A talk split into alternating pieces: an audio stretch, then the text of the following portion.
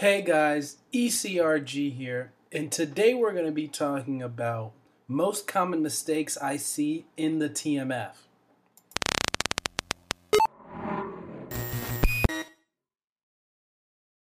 Hey guys, ECRG here. Today we're going to be talking about the most common mistakes I see in the TMF. Now, the TMF is a huge topic in clinical research because it is the big file, it is the most important deliverable, it is the deliverable that is handed over to the uh, sponsor and is reviewed over and over again. And has everything in there from the meeting minutes, from all of the site delegation logs, all of the IP temperature uh, logs, all kind of different logs, FDA 1572, investigator brochure, protocol signature pages that goes on. It houses everything in the clinical trial. So it is very important. And obviously, oftentimes throughout the course of a clinical trial, these things go on for years. There are random intervals at which the team will stop everything, come bring everybody together project manager, lead CRA, maybe some CRAs, maybe some in house CRAs and any other people that are working on the trial, they'll stop everything and take inventory of what is in this trial master file and what is not there. So that's called TMF reconciliation. And today I'm gonna list some of the common mistakes I see in the TMF that I'm constantly, uh, you know, submitting queries for, correcting, reaching out to sites, reaching out to uh, CRAs to see if they can correct it or find a better version of it. So here are the most common mistakes that I see. Number one is naming. And this is just a simple, you know, formatting error. Someone doesn't know how to name correctly in the TMF. And, you know, usually they follow a specific format, but it can be sponsor dependent based on how they want it named because it is their TMF that they're paying for, so they can determine how they want it.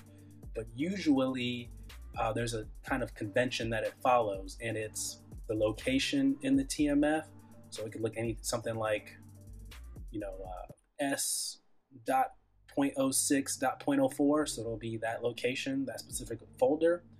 Then it'll be underscore. Then it will be country followed by the site number. So let's say you know Belgium, it'll be BEL. Say site three BEL 03. Then it's usually followed by the PI last name, uh, and then it's followed after that by the document name. So let's just say SIV confirmation letter, and then usually the date is last. So they usually follow a specific format, and it can be dictated based on the study and the sponsor, but usually there's a specific format that's uh, going gone by. And the most common error I find is that it's not in a, the specific format that it needs to be in. People just throw it into TMF any kind of way. So when someone is t- doing TMF reconciliation, they have to go in there and change the name because the name is important.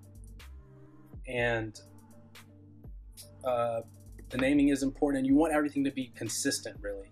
So one document has the same kind of naming format as the next document and the next document. And that's the most common uh, mistake I see in the TMF, actually. Uh, it's easy to make, and that's probably why that's the most common mistake that I see. Um, second is the problem I see with actual documents and its signatures being cut off. This happens surprisingly a lot. Probably CRAs are quickly fumbling to uh, scan documents in to, to their computer and just mistakenly, you know, uh, honest mistake, mistakenly cut the signature off. And the date too, usually they're on the same line. So normally we have to ask them to rescan it or ask the site to send a clean copy over. So signatures are something that's common that's cut off, and those are important because you need to have a signature and date on pretty much everything. And uh, you know that, that that's something that is very important and and usually uh, you know can make or break the document. If there's not if it's not there, then they're going to want one that is there, or there's going to have to be a note to file filed. A note to file will make it later on this list.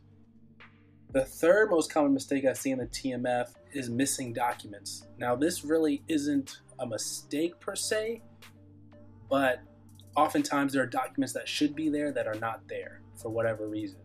For example, if I have a uh, if I have an S if I'm looking at the SIV section and I have an SIV report and a follow up letter, well, it's clear that I need a confirmation letter because the confirmation letter was written before the visit actually took place. And we know the visit took place because we have a follow up letter and a SIV report. So we know that the confirmation letter should be there, and it's not there. So that's an issue. So we've got to rectify that by maybe it's in some uh, folder or something, or maybe the uh, CRA has it or something like that. But that's something else. Missing documents is another common one. And then the fourth common mistake I see in the TMF is note to files for things that there shouldn't be note to files for. Uh, we gotta stop getting into this habit of writing note to files for for just any miscellaneous thing. I feel like note to files uh, are way used way too much in clinical research, and you know if you don't have a document, then you need to really get that document in. Like there's no excuse for it usually. Usually there's not a good excuse for why you don't have a document. And you know it gets to the end of the trial and they just want to kind of get it over with, so they just write note to files for everything. Every little error, there's a note to file for it.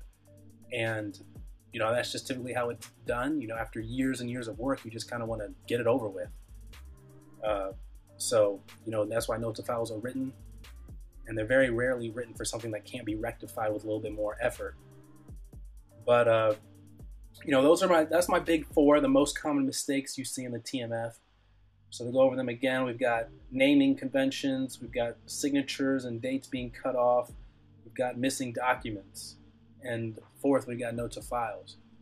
So that's pretty much it for most common mistakes I see in the TMF. Uh, why don't you guys comment down below what comments you see in the TMF, what mistakes you see in the TMF. Comment those down below in the comments section. Go ahead and like this video, share it, subscribe as always. Email us at eliteclinicalgroup at gmail.com. Become a part of the notification squad, hitting that bell. Uh, reach out, just want to connect with us or resume review or any questions about clinical research, you can comment them down below or email us. And that's it for today's video, guys. Take care.